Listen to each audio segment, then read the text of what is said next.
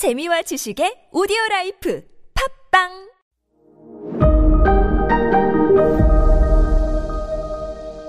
네, 여러분 안녕하십니까. 역사 스토리텔러 썬킴 인사드리겠습니다.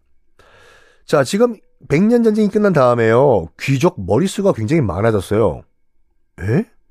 그게 뭔 소리예요? 봐봐요. 프랑스 땅에서 지금 100년 넘게 지금 귀족 노릇하고 있었던 잉글랜드 귀족들이 있었을 거 아니에요. 땅 다 뺏겼어요. 방 빼야죠. 다시 지금 잉글랜드로 돌아와야 돼요. 그러니까 갑자기 잉글랜드에는 귀족들로 바글바글바글바글바글바글 하게 된 거야. 야, 너 어디서 왔냐? 아유, 난 아키텐에서 100년 동안 살다가 이번에 쫓겨왔어요. 야, 좁은 땅에 귀족들은 머릿수는 점점 늘어나고 왕은 지금 지 이름도 기억을 못 하고 뭐가 등장하냐? 그렇죠. 권력 다툼이죠. 일단 누가 등장을 하냐면 헨리 6세의 사촌 사촌형 요크공 에드워드라는 사람이 등장을 합니다. 요 요크공 에드워드 요 패거리의 상징이 뭐였냐면 백장미였어요. 이 집안. 건달 패거리 이름 아니에요. 상징이 백장미. 요것만 기억하시면 돼요. 요크 집안, 요크공 에드워드 패거리의 상징은 백장미고, 헨리 6세, 지 이름도 기억을 못하는 헨리 6세의 왕실 가문의 상징은 붉은 장미였어요. 요 두 세력, 요크공 에드워드 4세 모여라! 백장미 밑으로 다 모인 귀족 떨거지들. 그리고 헨리 6세의 왕실, 붉은 장미를 상징하는 요 왕실 떨거지들. 요 두 세력 간에 서로 왕권을 놓고 30년 동안 치고받고 싸워요. 이게 우리가 세계사 시간에서 배웠던 장미 전쟁이거든요. 백장미와 적장미라고 해야 되나? 붉은 장미가 싸운 전쟁. 장미 전쟁은요, 이, 어머, 너무 아름다운 전쟁이야. 백합 전쟁, 코스모스 전쟁은 없나? 가 아니라 장미 전쟁은 정말로 피비린내 나는 잔인한 전쟁이었어요. 왜? 이 싸움은요, 철저하게 왕자리 놓고 귀족들끼리 저들끼리 싸운 거예요. 그리고 보통 전쟁에 잡히면 포로가 생기잖아요.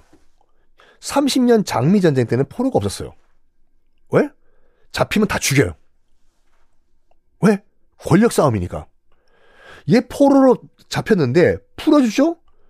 얘 또 싸워요 나랑. 왜? 권력이라는 게 그렇게 무섭나 봐요. 그래서 장미 전쟁 관련된 그 여러분 동영상 유튜브를 보시면 알겠지만 영화 클립도 많아요. 포로로 잡힌 뭐 왕족이든지 귀족들 있죠. 바로 단칼에 목 날라가요. 싹 다 죽여요. 풀어주면 또 싸우니까. 실제로 30년 동안의 장미 전쟁 이후에 잉글랜드 땅에 있던 귀족들 인구가 반이 줄어들어요. 다 처형당해요. 요게 일반 백성들에게는 별로 영향이 안 간 전쟁이거든요.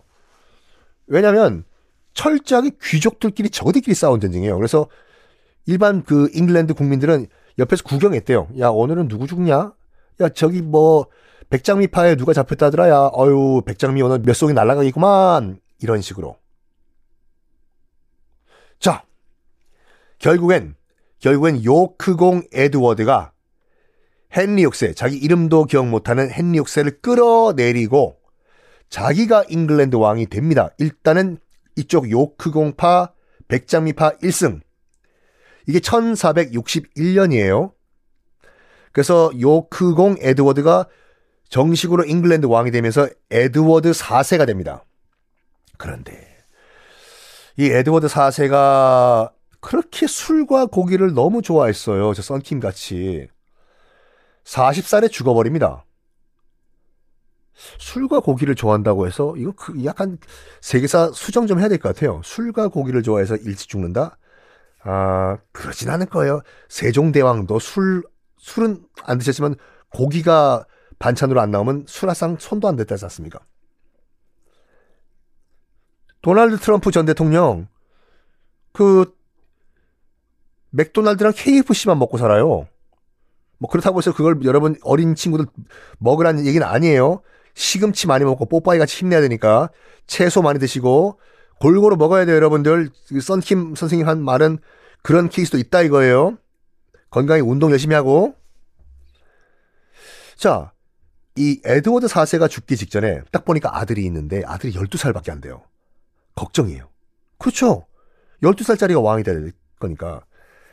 어, 그래가지고 자기 친동생을 불러요. 친동생. 동생아, 형 나 죽게 생겼다, 야. 어? 내 아들 12살인데 왕으로 좀 만들 테니까 친동생 네가 네 조카잖아. 옆에서 참 관리 좀 잘해줘라. 어? 너만 믿고 나 죽는다. 걱정하지 말아요, 형. 내 친족하잖아요. 내가 잘 돌볼 테니까 형 빨리빨리 네. 그 눈 감으세요. 해요. 그래서 에드워드 4세가 40살에 죽고 12살짜리 아들이 이제 에드워드 5세가 됐는데 형의 유언대로 리차드예요. 그 동생이 이름이요. 리차드가 섭정을 합니다. 음. 말이 섭정이지 슬슬 잉글랜드판 내가 왕이 될 상인가? 수양대군 또 나와요. 역사를 보면요. 왜 이렇게 삼촌이 조카 죽이고 왕된 케이스가 왜 이렇게 많아, 이걸?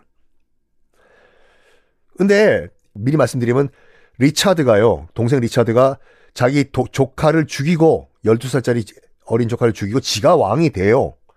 그러면서 여, 잉글랜드 역사상 리차드 3세라는 왕이 되는데 기록을 보면 척추가 약간 약간 많이 굽은 뭐 이른바 곱추였어요.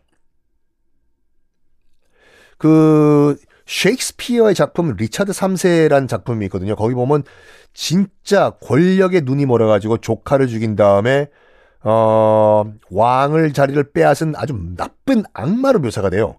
셰익스피어의 리차드 3세가요. 이게 뭐 셰익스피어의 작품이다 보니까 수많은 연극에서 이게 재현이 됐거든요. 배우 황정민 씨 이번에 성공하은 여행명 실패한 말 아닙니까? 그 황정민 씨가 이 연극 리차드 3세에서 리차드 3세 역 연기를 굉장히 잘했어요.